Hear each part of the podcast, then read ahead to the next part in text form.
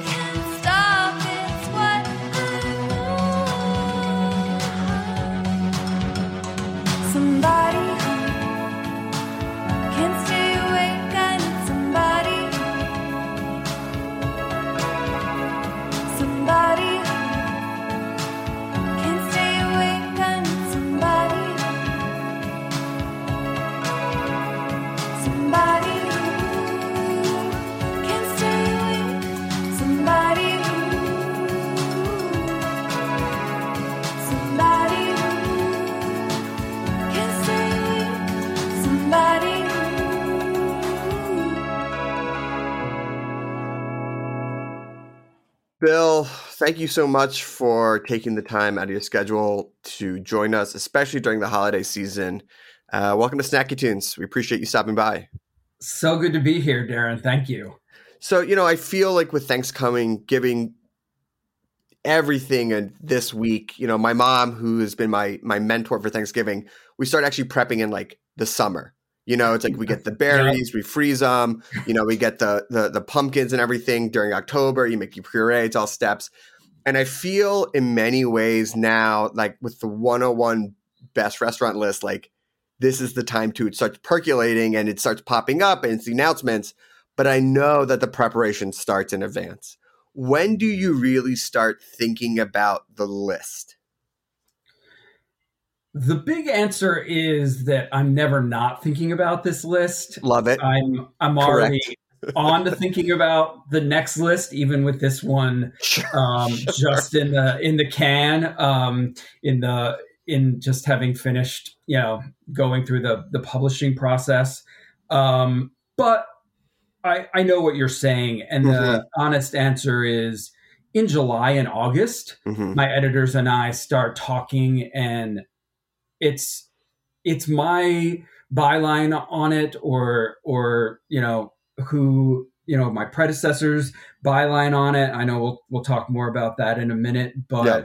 it's such a big team project you Sure. have editors copy editors designers social media people digital designers so more than ever in this world of media and publishing it just takes months and months and months and and for me you know there's a lot of anguish i mean Yeah. This is my my fourth year doing this list and and the number 101 feels smaller every time so Hmm. it, i go into definitely into dry i definitely go into dining overdrive um, at, at this point i'm you know and it's kind of that balance where i need to be writing but i also need a clear head to be yeah. you know um to be eating and thinking and and yeah it's a lot but i'm i'm so aware of the privilege of being able to do this Well, I have to imagine, you know, you you, have a meal at some point of like a new spot, or you go back into a beloved place and you're like, oh, they've kicked it up a notch, and you're like, where does this sit on the li-" like? There's no way it's not just like this constant horse trading as you as you go out and dine.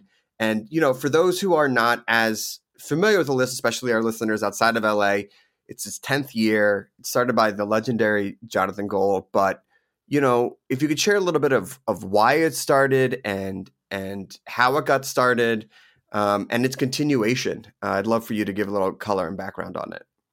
sure the 101 best restaurants project from the los angeles times um, did start in 2013 at the times but really it goes back to the 99 essential la list at la weekly which jonathan gold started with his wife laurie ochoa who um, had come back a few years earlier from being second in charge at Gourmet Magazine. She was given the the opportunity to be the editor in chief of LA Weekly, and um, because Jonathan and Laurie were from um, LA, they, they I think they missed the city living in New York, and Jonathan was Mm. writing for Gourmet, and and they uh, came back to settle into Los Angeles and cover the city and raise their kids here. And I think that that list started in part, honestly, because of the magazine brain that they had been steeped in a few Mm, years earlier, mhm. right? Um, because at that time, gourmet such a force in American um, food culture and food People media. forget. Right. People forget RIP. Um, Mhm. 2009, October 2009 was when it folded. But um, they would do every three years or so a list of the 100 best restaurants in America.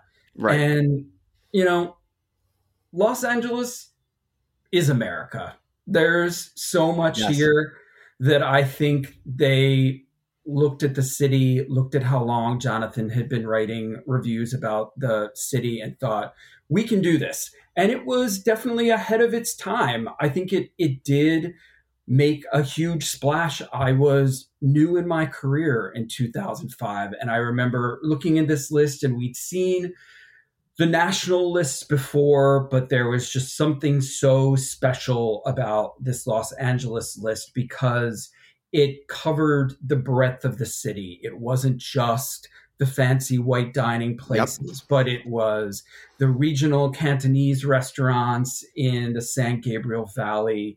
It was exploring the breadth of the regional Mexican restaurants, the riches of Koreatown, all that goodness expressed in in one very well written list and i think food media and publications of all sorts looked at that list and it informed literally where we are today and and how we think about how we present restaurant i mean just last week esquire dropped its 40 top restaurants uh sitting at clear's top was yangban society. Yep, um, exactly. Yeah and, so great.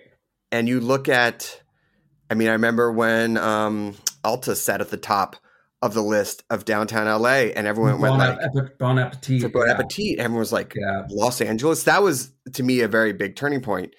But the point I'm sort of getting at is that like all these publications still focus on a national level, um, and arguably three or four cities, maybe Houston, New York, yep.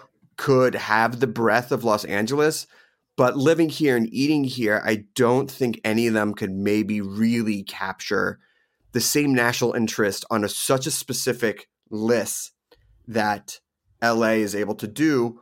Why do you think that this list has had its staying power and its relevance over the years?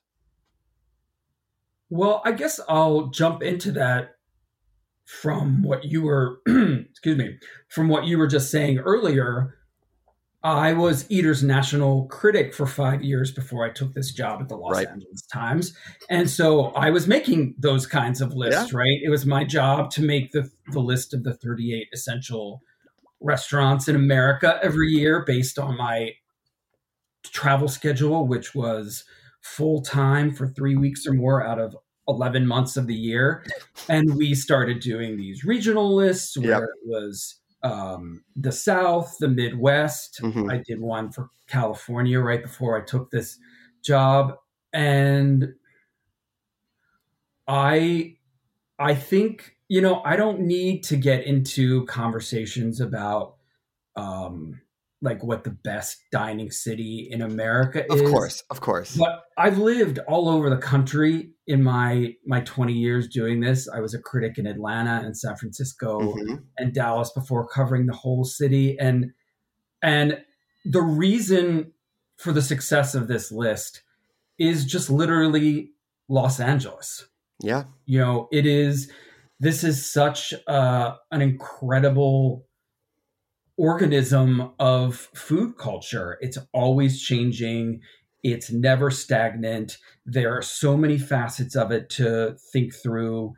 Even with the pandemic, which brought mm-hmm. so many challenges, you know, I, I know it's too fresh to be talking about silver linings. I, I don't, I will always hesitate to, to, of course, of course, to frame it like that. But there were so many pop ups that came out of um, this crisis moment where chefs who were out of work or other people who had done other things than work in the food industry who were out of work say, I'm just going to try this and put it on Instagram and see what's mm-hmm. happening. And now we're in a place where the audience that they found, you know, is willing to follow them as they kind of start these bootstrap restaurants. You know, nobody who was running a pop up that that I think of, you know, two years ago was suddenly moving into a you know three thousand you know glamour palace in Hollywood.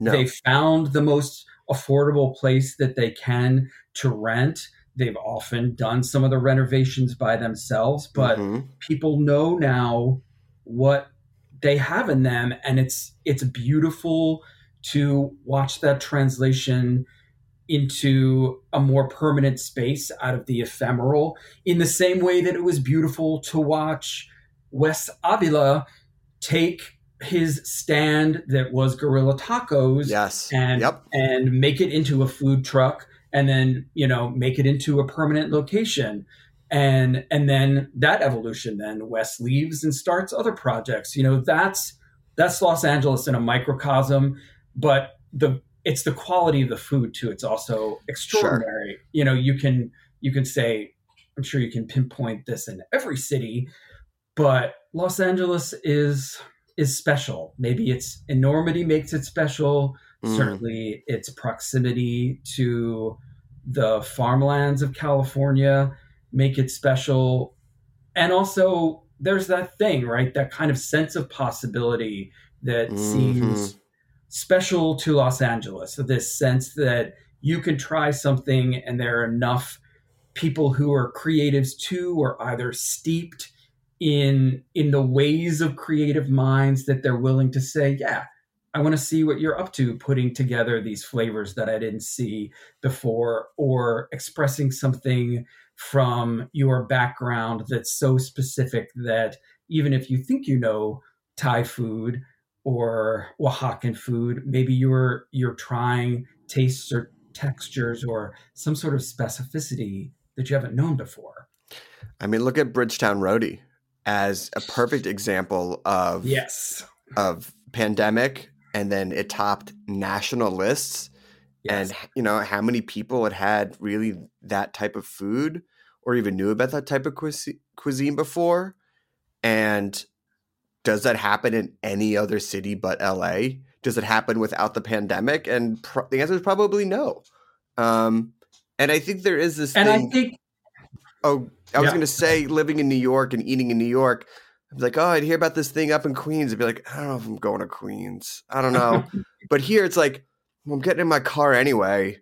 What's an extra like 10, 15 minutes to have the best banh mi, the best, you know, sushi? Like, who cares? Like, I'll go, you know, oh, there's this Malaysian curry on the west side. Sure. Like, let's just get on the 10. I'll figure out the traffic. We'll make it work. It won't be that bad and that expanse, but also that idea that you've bought into the expanse by living in LA and having a car or willing to Yep. travel.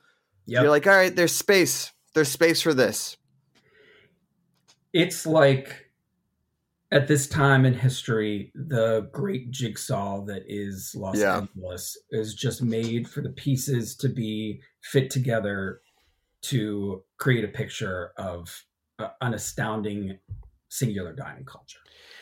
So you brought up a good point earlier about how when looking at the restaurant scene, especially in some of these national lists or even in looking like rankings, they are cut from a very similar cloth of just like, all right, like I walk in, I know the music, I know the vibe, even if the cuisine is different, like I know what the server's going to say, I know the patter.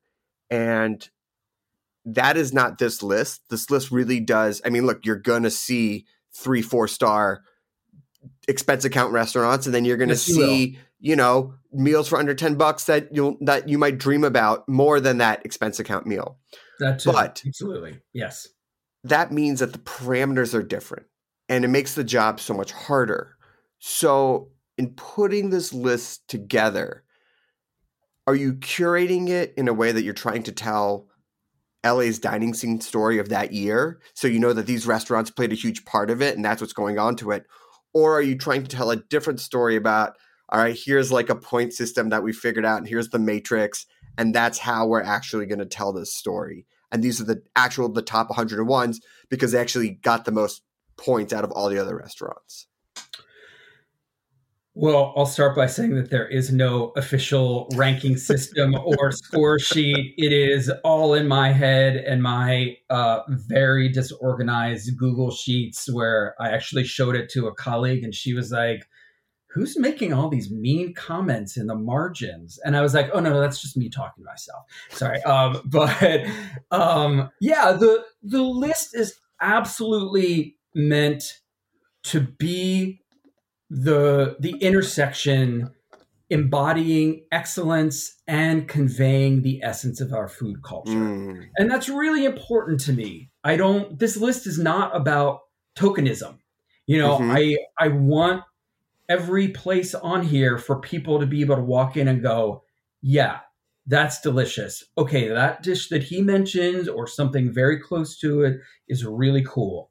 I get what he's talking about." Yep. So it does, you know, celebrate, highlight the pluralism of Los Angeles, but it's also about where you can eat really well. Mhm. And and I think that just comes back to the point about Los Angeles. I I know for a fact that other cities that have these long lists, I'm not sure by the time you get to 68 or 69 that like you're really eating something super Yeah. terrific. you yeah, know? yeah, yeah. it You was worth the drive. Yeah. right yeah you might be eating something that says something about the city and that's great but you know the the restaurants that i have listed at 101 100 99 like i would happily jump in my car right now and Yes. something very memorable at each of them Yeah. Um, all right, let's take a quick musical break and then we come back. I want to talk about um, a little bit of the process for this year's list, how you're returning back to the ranking after last year's pandemic launch, and then um, the event itself, which to me I feel is like the unofficial LA culinary scene holiday party. Um, Awesome. We have a song from the archives here on Snacky Tunes on Heritage Radio Network.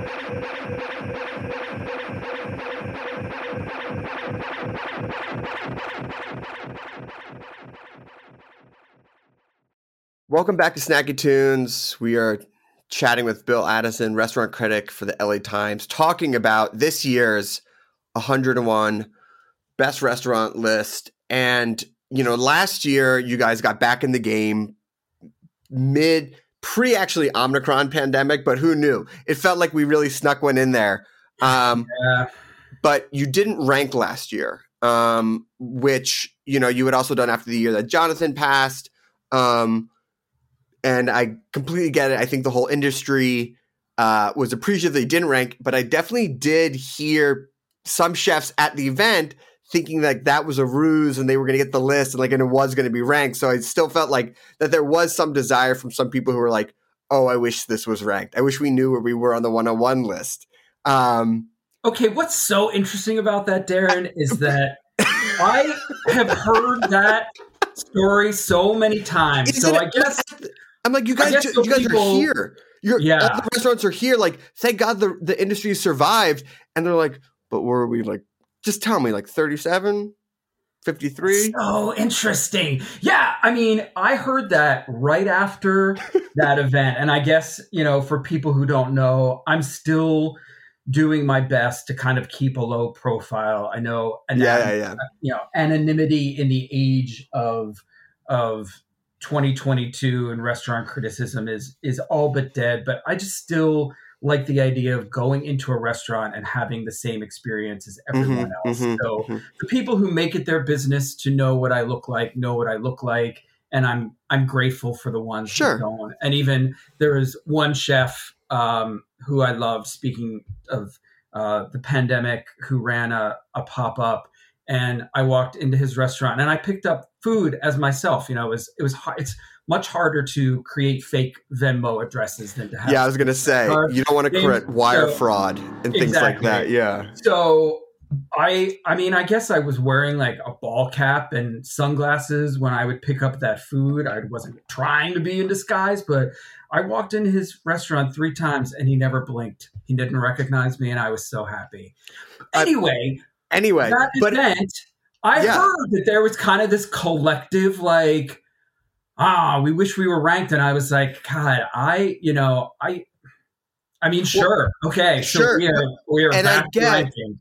and I get why you didn't rank, and I'm sure there was some like altruism in there, but also the paradigm. I know you said there's no point system, but like during the pandemic, it was even just like what is a a restaurant? Like what is a food service? Everything's redefined. Like when I can literally get Vespertine at home, Exactly. um, yeah.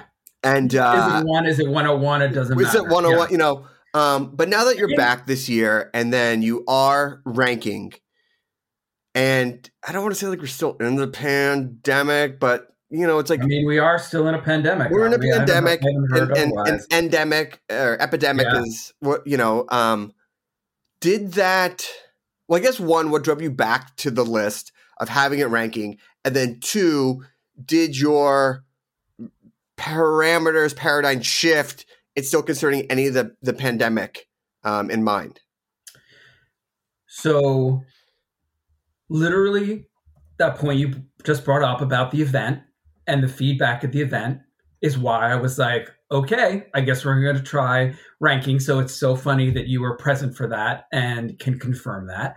And and the answer is I felt both always aware of the effects of the pandemic and the structural systems in the restaurant industry that are always broken uh, around staffing shortages, both in the front of the house and behind the, you know, Mhm, in the mhm. kitchen, and supply chains and cost of ingredients. I think about all of that, and I hold in my my arms too that we're all back in dining rooms, and Yeah. Yep. and I am I you know this is on one level as well uh, a consumer service, right? Yeah. I am I am doing this for readers. So if if everyone around me is back in dining rooms, I'm too back in dining rooms and thinking about things through the lens of both where the industry is and kind of the excellence that's being presented to me. I mean, look, if I get a surly server or if a special runs out at 6:15 that sounded really good that I want, I'm not getting too worked up about it because I know that things are tough all around, but you know, excellence also presents itself. I agree. I agree. And I think that, again, uh, I know we were talking a little bit before we started rolling, but like, if you're back in the game and you've now made it clear that you're back in the game, then you are open for ranking. I think the thing is what we've seen though is that there has been a new, I don't want to say category, but like top level food, incredible level food that still isn't available in what you could consider a dining room. You know, there's and there's a lot of you know and and um i imagine without knowing the list and not seeing it that some of those places that are the new type of restaurants figure somewhere into this list Absolutely, they do. I think if you're talking about the finer sense of dining rooms, Los Angeles was never known on a national level for its for its plethora of exceptional white tablecloth Mhm, fine dining. Mhm. Of course, you could find it in the Beverly Hills restaurants, sure in the you know in the the Palisades or Brentwood or wherever you know people with a lot of money want that kind of service experience. But you know what is LA fine dining? If if it's everything, hmm then if I'm narrowing down the everything, it starts to me at a sushi bar or Mm. at a counter where someone is pulling together incredible things in front of your eyes. right That okay to me is more Los Angeles than um, you know than the traditional European style scrape the crumbs off the Right, right, right, right. Um, even though I am happy to celebrate the the few of those that survived the pandemic because a lot of them didn't yes yep um, and and that are truly exceptional experiences. That's part of it. You know, that's part of it I'm not going to surprise you and tell you that, like, you know, Providence, which was Jonathan's mean- number one restaurant on the list, he ranked at the Los Angeles Times when he started it in 2013, and he never ranked um, when it was the 99 Essential. So I think that was one thing that he was pushed into that that is now part of the tradition here. So he ranked would rank Providence as number one. Well, surprise, Providence is on this list. Where it falls, you Well- you can tell me whether it Wait- wait or December 6th. But But yeah, I'm not surprised. I mean, anyone who's had the pleasure of eating in Providence just knows that you drop that that experience in any city, and it's it's sitting in the top of any list. Yeah, and it fits the way we want to eat in a fine dining setting now. It's it's lighter. It's, Yeah. it expresses a lot of different flavor profiles. Um, Michael Cimarusti cares a lot about the sourcing of the fish, and Yep. you know, it's just all those things. And it's, It's like all the things. it's all the things, and the service. It should be said is amazing. It's You know, um, Before yeah, I, before, yeah, before I, it's before really I good here, service. it's really good service. It's really good Before service, lived here- especially if you eat in other fine dining restaurants in other cities pre-pandemic. And again, I, I know there's a lot of issues with labor right now, but Providence was one of the places when I when I ate here, I was like, this is the service here is what just takes it to a different level where I've had other great high-end meals in LA, but the service doesn't match a more like global thought of fine dining service. Yes. But what doesn't really fly here is that sort of, you know, I don't know if you've seen the menu yet, but that sort of like high pretense, Yep. you know, like that's it's not, you know, I- the there's got to be a measure of warmth here or people Well- just call foul to use. That's why- language. Yeah. And I don't have to tell you, so many chefs from other cities have come here and have just not had any staying power. Yeah. And it's just like there's just a different way that people expect to eat here and fit within the framework. And it's great that you have nine restaurants in another city and you have all these accolades. But if you, it's like when you go to a different country and you're like, all right, you got to partner with someone from this country to make sure that you understand how a restaurant is run. It's like if you're coming to LA, your best bet is to partner with someone who really understands the LA restaurant scene Mhm. take what makes you great in other countries and then match it to what works in this city. Because no one wants someone to come in and be like, we do things a little bit differently in our restaurants, and we're going to show you how to do it better in this city. Never works.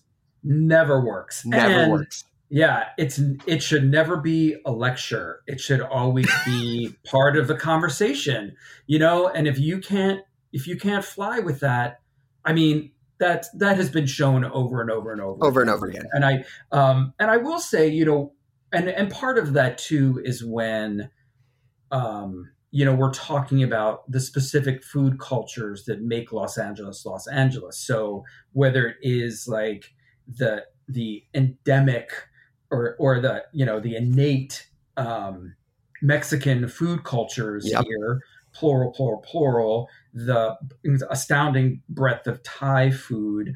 If Mhm. you come in and you say like, "We're really going to show you something now," you know, I, I don't know if we're allowed. Are we allowed to cuss on this show? Yeah, you can cuss. Yeah, LA's like, "Fuck you." Yeah. You what are you gonna do? What, do you, what, yeah. what Chinese food are you bringing in that I literally can't drive to the SGV yeah, and find something that if I was in mainland China, I would be like, this is the best form of this dumpling I've ever had. Like, what are you going to bring in? And that's what Right. makes it so tough. Um, Whereas, yeah, when you have a restaurant like Kato that has gone on oh this God. incredible, you know, growth arc, that restaurant landing now in the arts district means that it's closer to the clientele from Yeah. the SGV that really makes up a lot of that restaurant's core audience.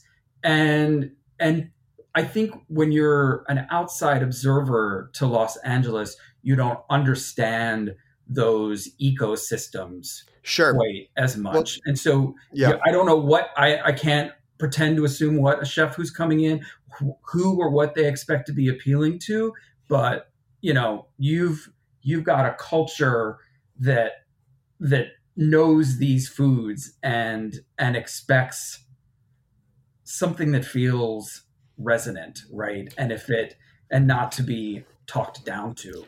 Well, I mean, this is the thing. And uh, one, I could go on forever about Kato and remember eating my first meal there and being like, I don't understand. I don't understand what's happening.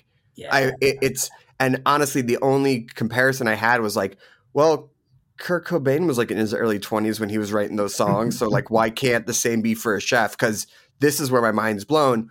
But you're already saying if you're a chef coming out of town, here's a hundred one restaurants. Here is a hundred and one, one to hundred and one that are fantastic meals. You gotta you gotta best these.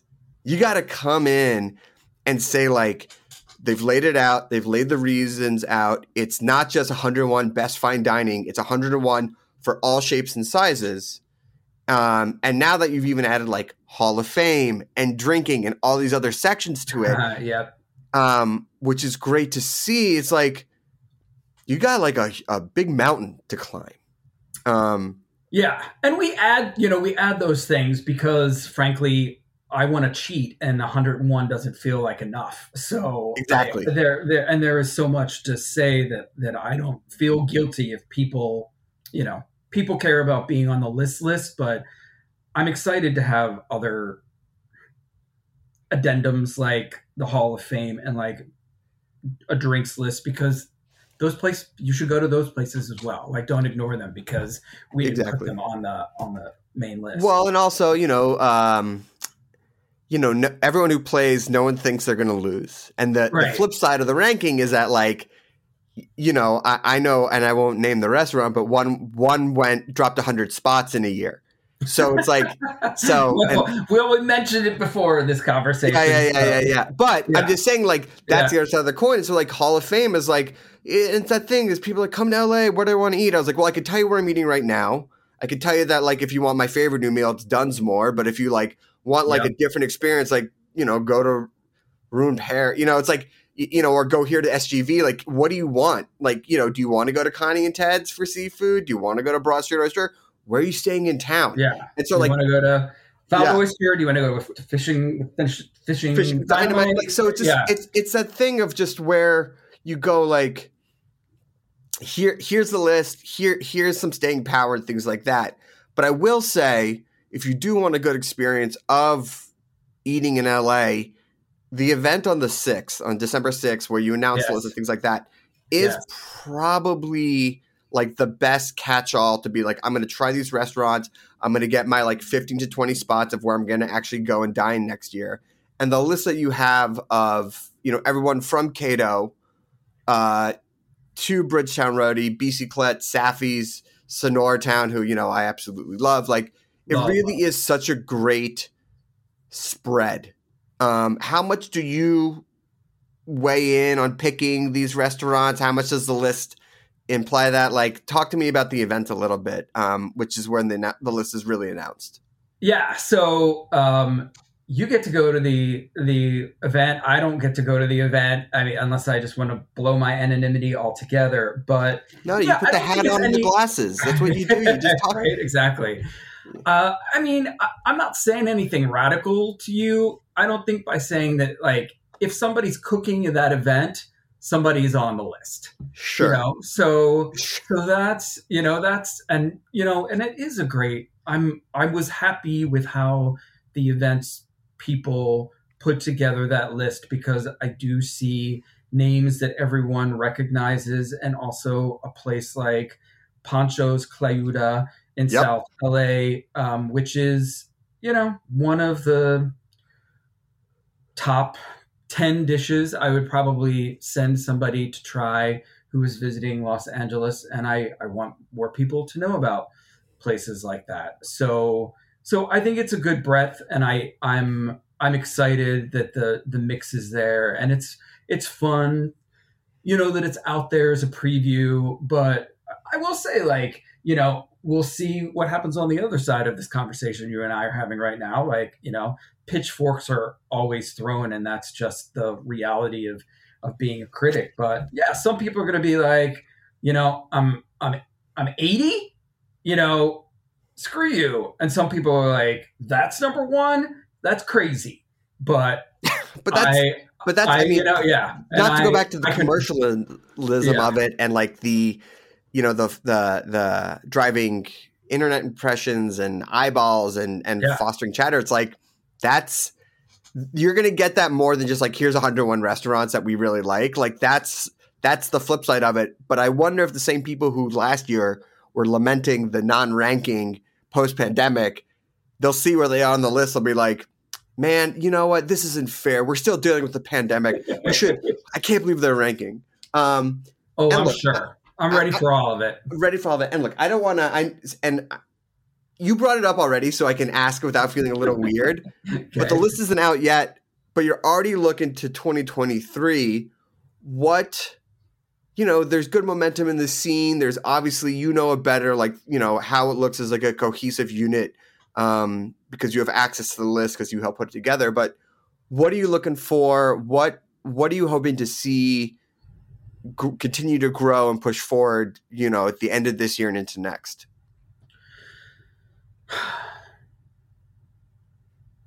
I don't think we need any more restaurants in fancy hotels.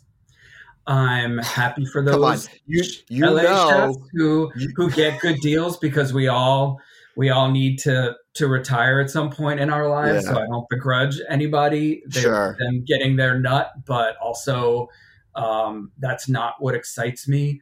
You know what excites me about Los Angeles is is the thing around the corner that you didn't expect Mm, and um, I will say probably you know this this list doesn't reflect as much like super new restaurants. There are you know, absolutely new restaurants that have opened this year. I would say a lot of them. I'm just thinking off the top of my head, so I don't, you know, I don't want this to be. In, I mean, I'm sure I could name them for you of which new restaurant. I mean, Saffy's, which is at the event. right, That's new. Saffy's, which is after, I I feel like a restaurant that starts with H is probably going to be on there as well. Um, Uh, ga- galloping in onto the oh, list. maybe, maybe, and maybe not. We'll see. Yeah, it's. uh I know. There's there sometimes they're just like complicated things to think through with restaurants, man. Yeah. and, uh, and if Yeah, if yeah so i don't know again it's part of the the pandemic and the awareness of the moment and it's sort of mm-hmm. like you know so we'll we'll there there'll be it'll be fun. It'll be fun to see who's on there and who's not and and i think the thing that I always say about that too i know that this list comes out once a year and so it kind of sits for these mm-hmm. 12 months as this kind of you know I don't even know what the word is, but it just this kind of guide um, that that is meant to to stay for the year. But I don't ever feel like this list is stagnant. So if No. some place that you're like, I can't believe you left that off this year, or it was on last year and it deserved to be on again, you know what? Maybe it will be on again next year. Maybe, you know, I went this year and I was like, something's off with this restaurant. And there's a reason that I, I didn't feel good. Or maybe like Yeah. you've expanded into so many locations that I'm giving a restaurant in a different genre that's totally up and coming a very a, a chance to kind of shine in a way that you don't need to shine because everyone knows who you are. It's I mean, but- they can't see me, but I'm I'm smiling because I feel like I know who you're referring to in that comment. Um, okay, yeah. we'll, we'll, we'll talk. We'll talk after I after I stop recording. Um, Okay. And look, finally, it's the holiday season. We're three days away for Thanksgiving, but it's also going to be Hanukkah and Christmas and Kwanzaa and just people getting together. Um, I know you have a big music background, so instead of asking about what you're prepping, what are you listening to? What's the playlist for for holiday season at your house? Yeah, and I will say that that the holiday season is usually the only time that I really have an opportunity to actually like dig in, dig in and cook anything of ambition. Yeah, I do cook, but it's all very like simple breakfast stuff. So, um, what's on my playlist? Silk Sonic, Mm. Yubba, Mm. Yubba, Yola, Amber Mark, 70s Aretha, Mm. Donny Hathaway, mid-career Joni Mitchell. Hmm. Um, I'm a I'm a guy because I went to Berklee College of Music for singing. I I love love love great voices in any genre, but I love the ones who really like transcend and are great singers. I I should just you know, however however this might be received, there is an incredible Streisand release um, from earlier this month. It's a live album of her singing in a New York nightclub in 1962. Legendary. 20. Yeah, No, it's- and no it's- matter your feelings on Streisand, it's worth a listen to understand the origins of that insane talent. I mean, look, my wedding song was uh, her duet, uh, "Happy Days Are Here Again." That's what my wife and I first danced to. Duet Um, with Judy Garland. Yeah, Oh gosh, we danced to that right into Caribou Can't Do Without You. But uh, Happy Days Yeah. Are Here Again is top five when I'm like, like, what is the what does this all mean? Put that She on. sings like, that. Yeah, Oh, yeah. that's on Oh. the playlist of this live album, and it's like it's Oh, yeah. radical to hear what this twenty-year-old voice was capable of. It's crazy. you know, things come and go, and you forget like what makes things a legend, and then something comes out like that, much like this list, and you go like, oh yeah, that's where it ranks. That's where it is in the pantheon. Uh, Bill, I cannot thank you enough. I know tickets are still available for the event on December 6th, but if people want to support the LA Times or check out the list, where can they go? How can they get uh, get involved with the community? Um, it is the the list will go up on Tuesday on the night of Tuesday, um, the sixth, December sixth, and you can probably just go to LA Times forward slash one hundred one list and and get info. And I'm sure the night it comes out, and there'll be print versions for subscribers that Sunday, and I think available in kind of a LA Times print shop that we have, but yeah, pretty. It'll be pretty easy, I think, to find that info on the on the LA Times homepage. Amazing. Well, Bill, I can't thank you enough. I'm super excited. I'll uh, I'll send you photos from the event, and um, Please do, and let me know. Let me know what the word is. Oh, I'll I'll- I'll get the word because I I feel like uh I feel like I can be like a good confidant for people. Be like, oh, how'd you feel? But um, how'd you do? And then we can, well, you know, on that Wednesday morning when all the chatter, when when all the all everyone's hungover in bed, they're just like, I can't believe in the cold light of morning where we are on this. Um, yeah. Thank you so much. Well- Thank you to everyone at the LA Times. Really appreciate it. We have another song from the archives and then a live performance here on Snacky Tunes on Heritage Radio.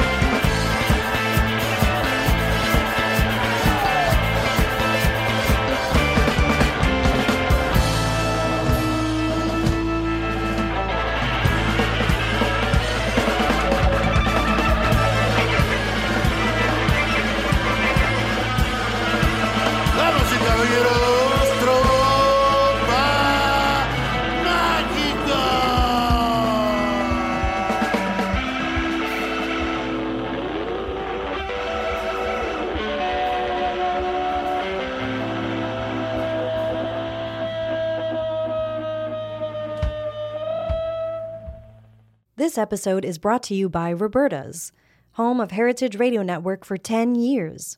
Roberta's was founded in Bushwick in 2008 and has become one of the most iconic restaurants in the country. HRN made its home inside of Roberta's in 2009, and together they have become part of the DIY fabric of the neighborhood. Roberta's, the pizza restaurant, is open for lunch and dinner seven days a week and serves much more than just the famous wood fired pizzas. Their team dreams up new salads, pastas, and sandwiches on the regular. Roberta's Tiki Bar is alive and well in the back garden, serving up frozen drinks in the summer and hot toddies in the winter. Stop by the bakery and takeout spot next door for fresh breads, sticky buns, and pizzas to go. And of course, there's the two Michelin starred Blanca tucked away in the garden for truly daring diners.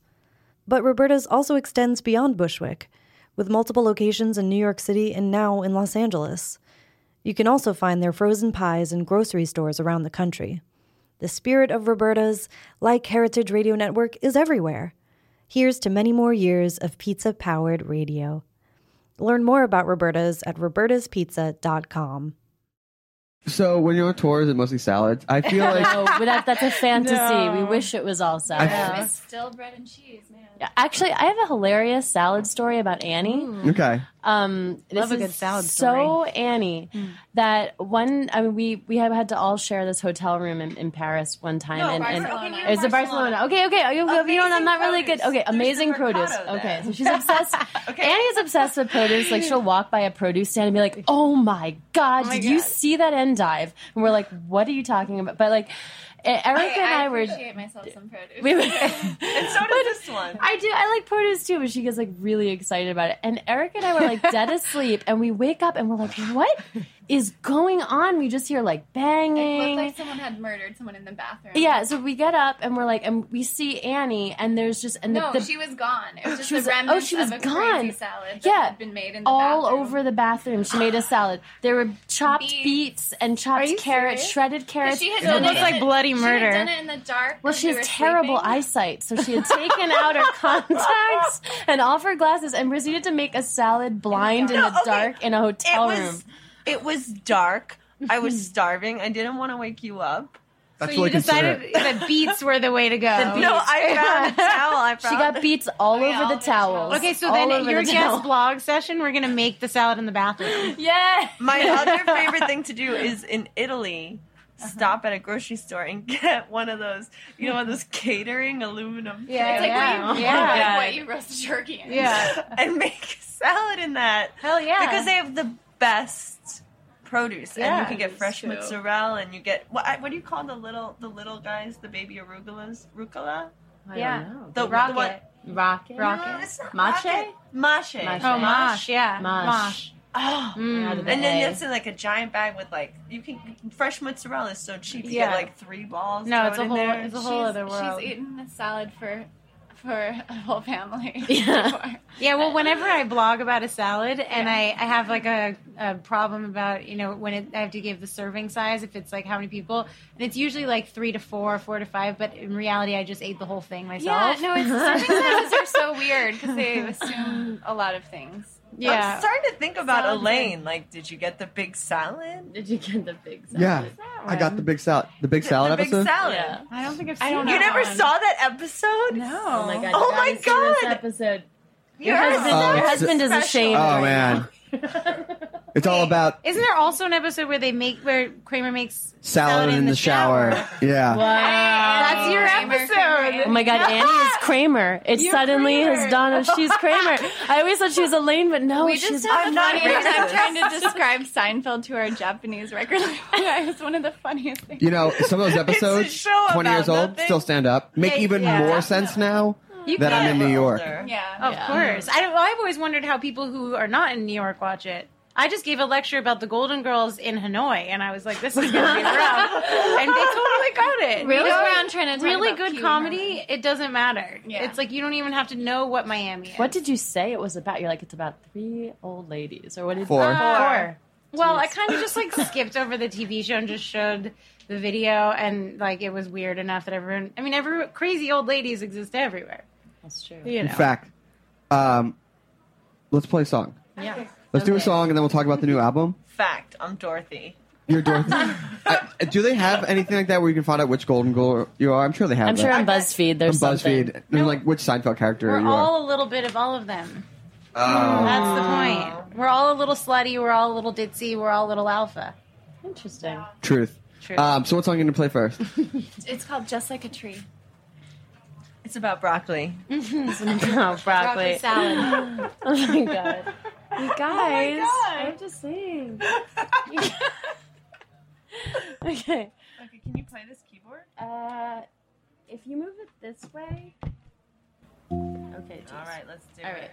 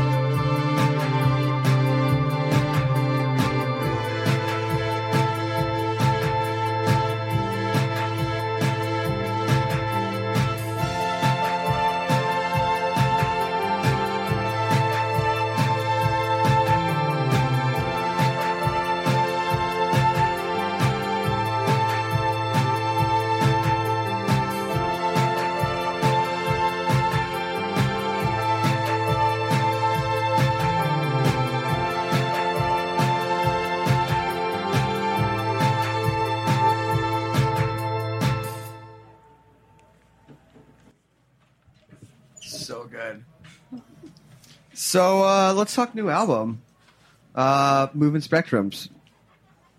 Very Uh, cool. I oh, like thank it. you. Thank you. Are you gonna play Crazy later? Uh, no, that one requires some instruments that we did, wouldn't be able to fit into this small studio. Yes, I, I hope Oh, that really? I thought we were playing it. No.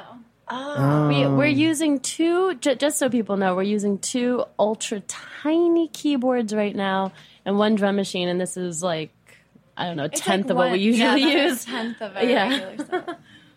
Um, I think the last time you played here, you shared one keyboard and had some finger cymbals. Those would be mine. That sounds like I, us. sh- I forgot my finger symbol. Um, Forgot my fingers. you also asked us how we weren't fat from eating pizza every day. Mm. But you're only here once a week. Yeah, so that's hot.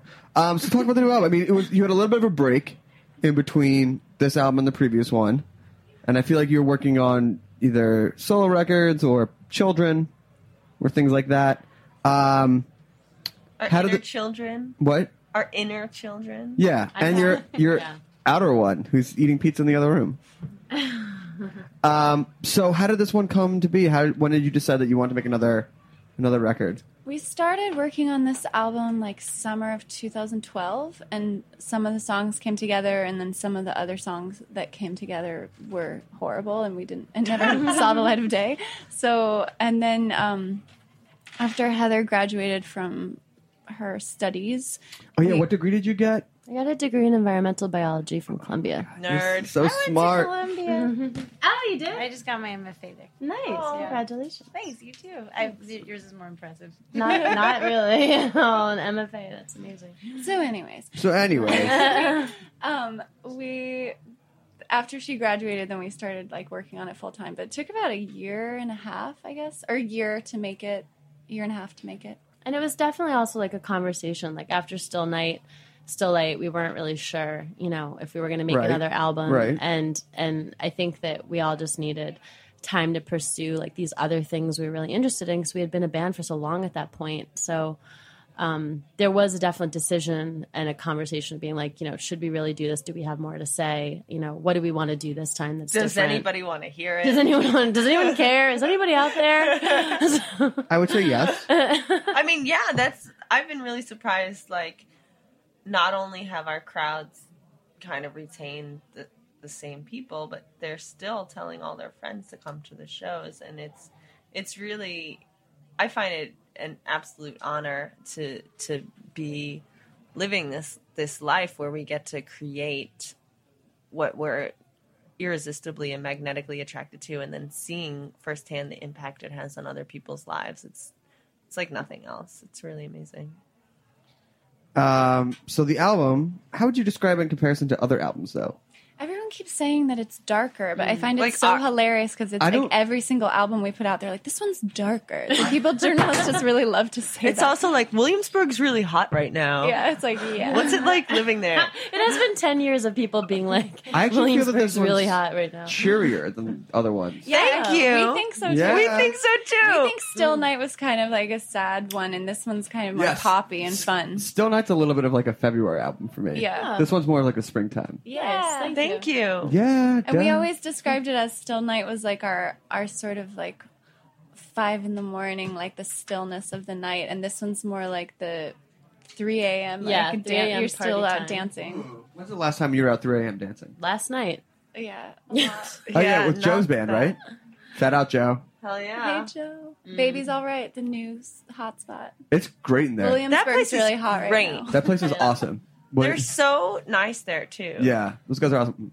We, we did a Halloween party there this year. It was Ooh. pretty spooky, scary stuff. Um, Did you wear a costume? I was a tie-dyed ghost. Oh. and so good. There were so it was a good. bed sheet Okay. tie-dyed, and there were three other tie-dyed ghosts at the party. Cute. coincidental No, no, no. What? They all they, we were all there together, Nice. and so we didn't. And no one did really you said anything. did So you no climb one on knew- each other's shoulders at one point No, because the bed sheets weren't even long enough to cover like to cover me. But it was great. too It was, much pizza Uh, too much pizza. okay, all right. So, mommy's having a beer. Mommy's getting loose. Um, can we hear another song? yes, this one is called Somebody Who. We have to. I was gonna be Bob Ross for Halloween. Wait, what happened? Best idea ever. I couldn't find an afro wig. Oh, come on. You couldn't find one afro rig? What about that giant Halloween store on, that was open on Union? Yeah, Ricky's has got to have an afro wig. Yeah. I was in Chicago at the time. Oh, okay. So wait, who needs a microphone? I think Just- we're good. Okay, We're good, all right, we're here we go. just gonna I'll bar Scoot Simone. up here. Okay, ready.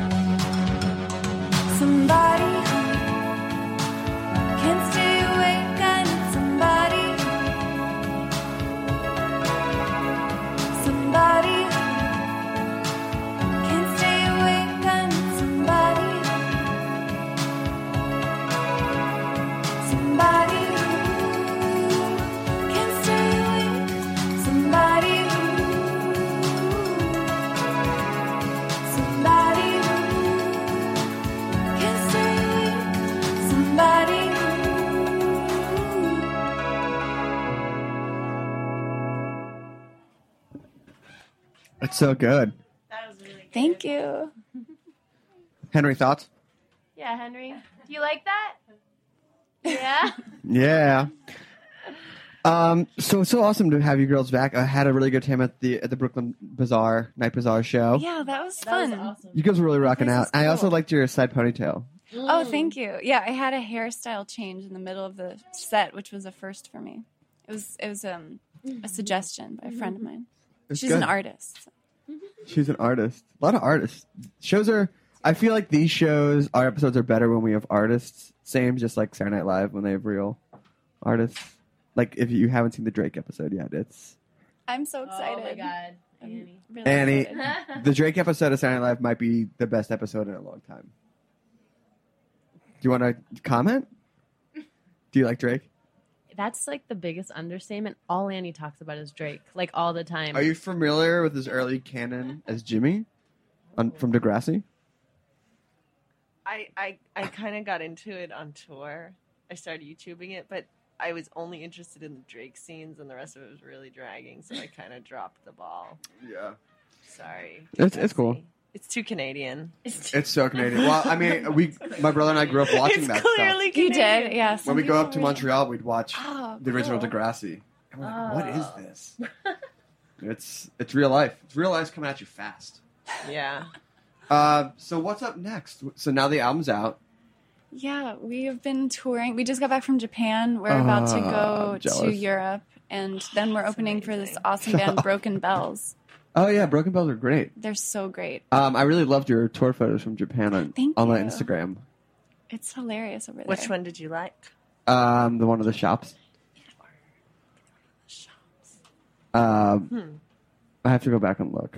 Yeah, you're probably Don't put him on the spot. I mean, I, I was just the date. curious because a lot of them were just pictures of us on stage, and I was like, "Wow." No, you had some nice. You, you had some nice uh, scenics, if you will, of Japan. That's Mm. that's uh, I think number one on my top travel list. We took some beautiful train rides. yeah. Did you go to any onsen?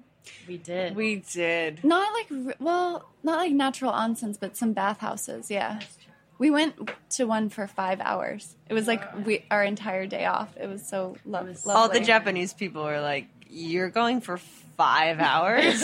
I'm sorry for those who don't know what we are talking about. Okay, it's like a bath, like a public bathhouse, and it's Okay. not super. It's not like fancy. It's just a place where people go to like steam. Ooh. There's the one that we really love called Heaven Baths. There's a sake bath where it's not all oh. sake, but has sake in it, and you steam in the sake. Ooh. In this wooden tub, there's like four wooden tubs in a It row. smells really good. But they like- often have natural spring water. That's Yeah. pumped in, Yeah. That's There true. was one that was like a mineral bath, but we, of course we can't understand like what, any the of the signs say. And the funny thing is like the sauna has this giant flat screen TV, and everyone's just like watching this. Like, and it's not even like calm spa stuff. It's like this woman is crying, and there's Yeah. like a car accident. and you're like, you're It's watching really this in a hot tub. We got massages in Thailand. The guy next to me was watching Fight Club on his iPhone with like the loudest, my or his iPad, the loudest volume. That's awful. With just a curtain between us. you should have asked him pay, to pay for your massage. Well, I think if you do it twice a day, then you can watch Fight Club. That's true, You're yeah. not like treating yourself. Massages Yeah. twice a day. They're like Thailand, a dollar. yeah. Oh yeah. Yeah. I got when I Oh. was in uh, Vietnam. I got like a massage on the beach from like four women. and It was like five bucks. Whoa! Wow. they also tried to um, hair twine Oh. my back, and I was like, no, no, no, no, no. Oh my god. But they just started, and I was like, "Ow, that really hurts." Complimentary? Yeah. Uh, no, but like I had one very uh, smooth shoulder. Not that I have a lot of hair, but it's just like I was like, "What are you doing?" But yeah, it's great.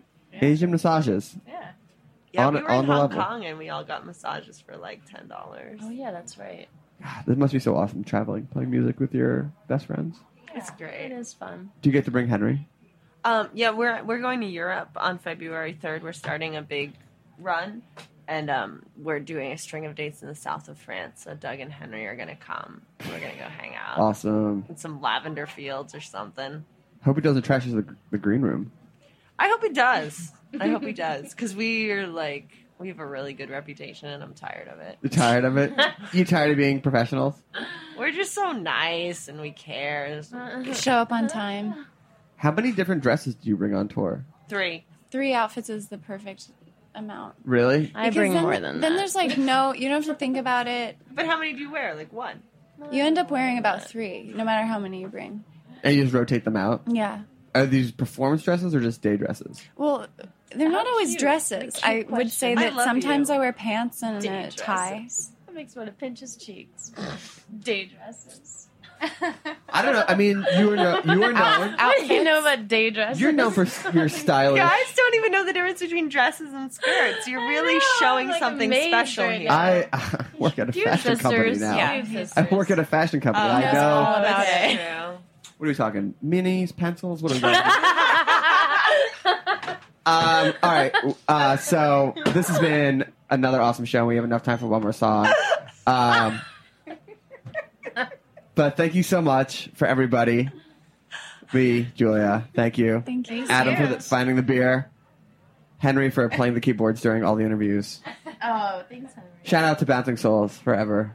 And E- ever. East Coast hardcore for life. for life. Um, where can people find the album, all the nuts and bolts of? We have uh, our, we're we try to be act, semi-active on our Facebook page, and then we have a website that's slightly informational and has a shop. And then There's um, iTunes. There's always iTunes and all of the regular music retailers, and we have some really fun music videos. So definitely check out our YouTube and um, yeah, please like you know we like to meet people and mix it up. So tweet at us, find us on Instagram, follow our tour that we're about to do, and And it's all uh, it's all your band name. yeah, Au revoir Simone. Do you wanna spell it for the all the people? way? A U R E V O I R S I M O N E, and it's a, a quote from Pee Wee's Big Adventure. Yes, which I remember my good buddy Luke when he found that out. Was remember that Was He psyched, yeah. super psyched. um, well, thank you to everybody. I, I'm not sure if we're gonna be on next week because it's the Super Bowl, and if people are gonna be around. But I feel like the Super Bowl starts super late. I have no idea. Is that really Even your though the competition, Broncos though? are. What? Super Bowl is really your competition? No, it's not. I don't know. I would do a show during Super Bowl. I, don't- it's we we just have to have we just have to see. Um, it's you know things. It's in New York this year, so I, feel like it's gonna be crazy. It's gonna be crazy, and the Broncos are playing. I'm from Colorado, so it's just oh yeah, Mhm. is that where Denver is? yeah, Uh, it should be good. Oh, we're having a band meeting right now. yeah. We're trying to decide. What should we we play? we we What's were gonna play an oldie. We were Oh. gonna play an oldie, but now we're thinking, do you think it's too much of a lullaby, or that's what we're going for? I think that it's. I mean, I think you got to end with energy. You know, your best songs have to be your first song and your last song. I'd say tell me if you guys were going to play on one. Do you want me to play crazy and try and do it?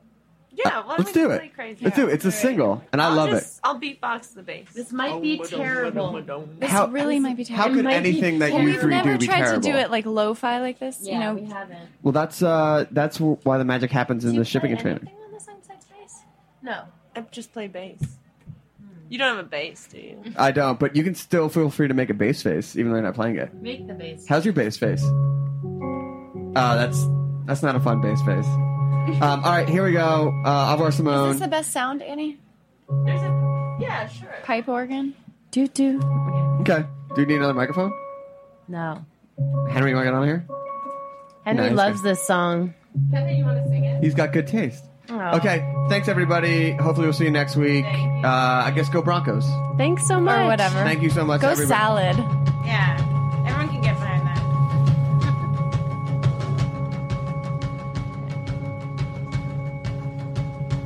Every time I walked away, thought that it was done.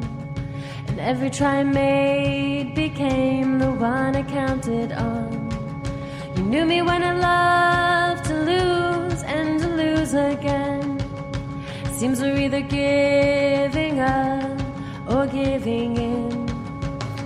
But ooh, you girls, you drive me crazy. Ooh, you girls, you drive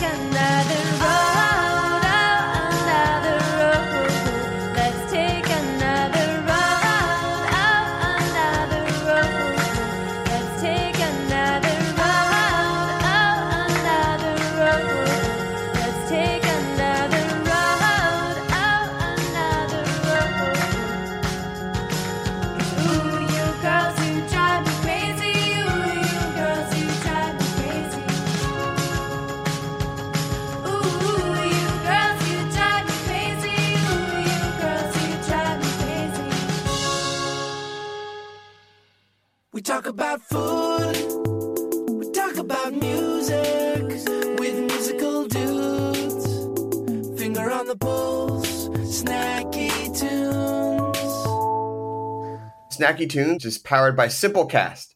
Thanks for listening to Heritage Radio Network, food radio supported by you. Keep in touch at heritageradionetwork.org slash subscribe.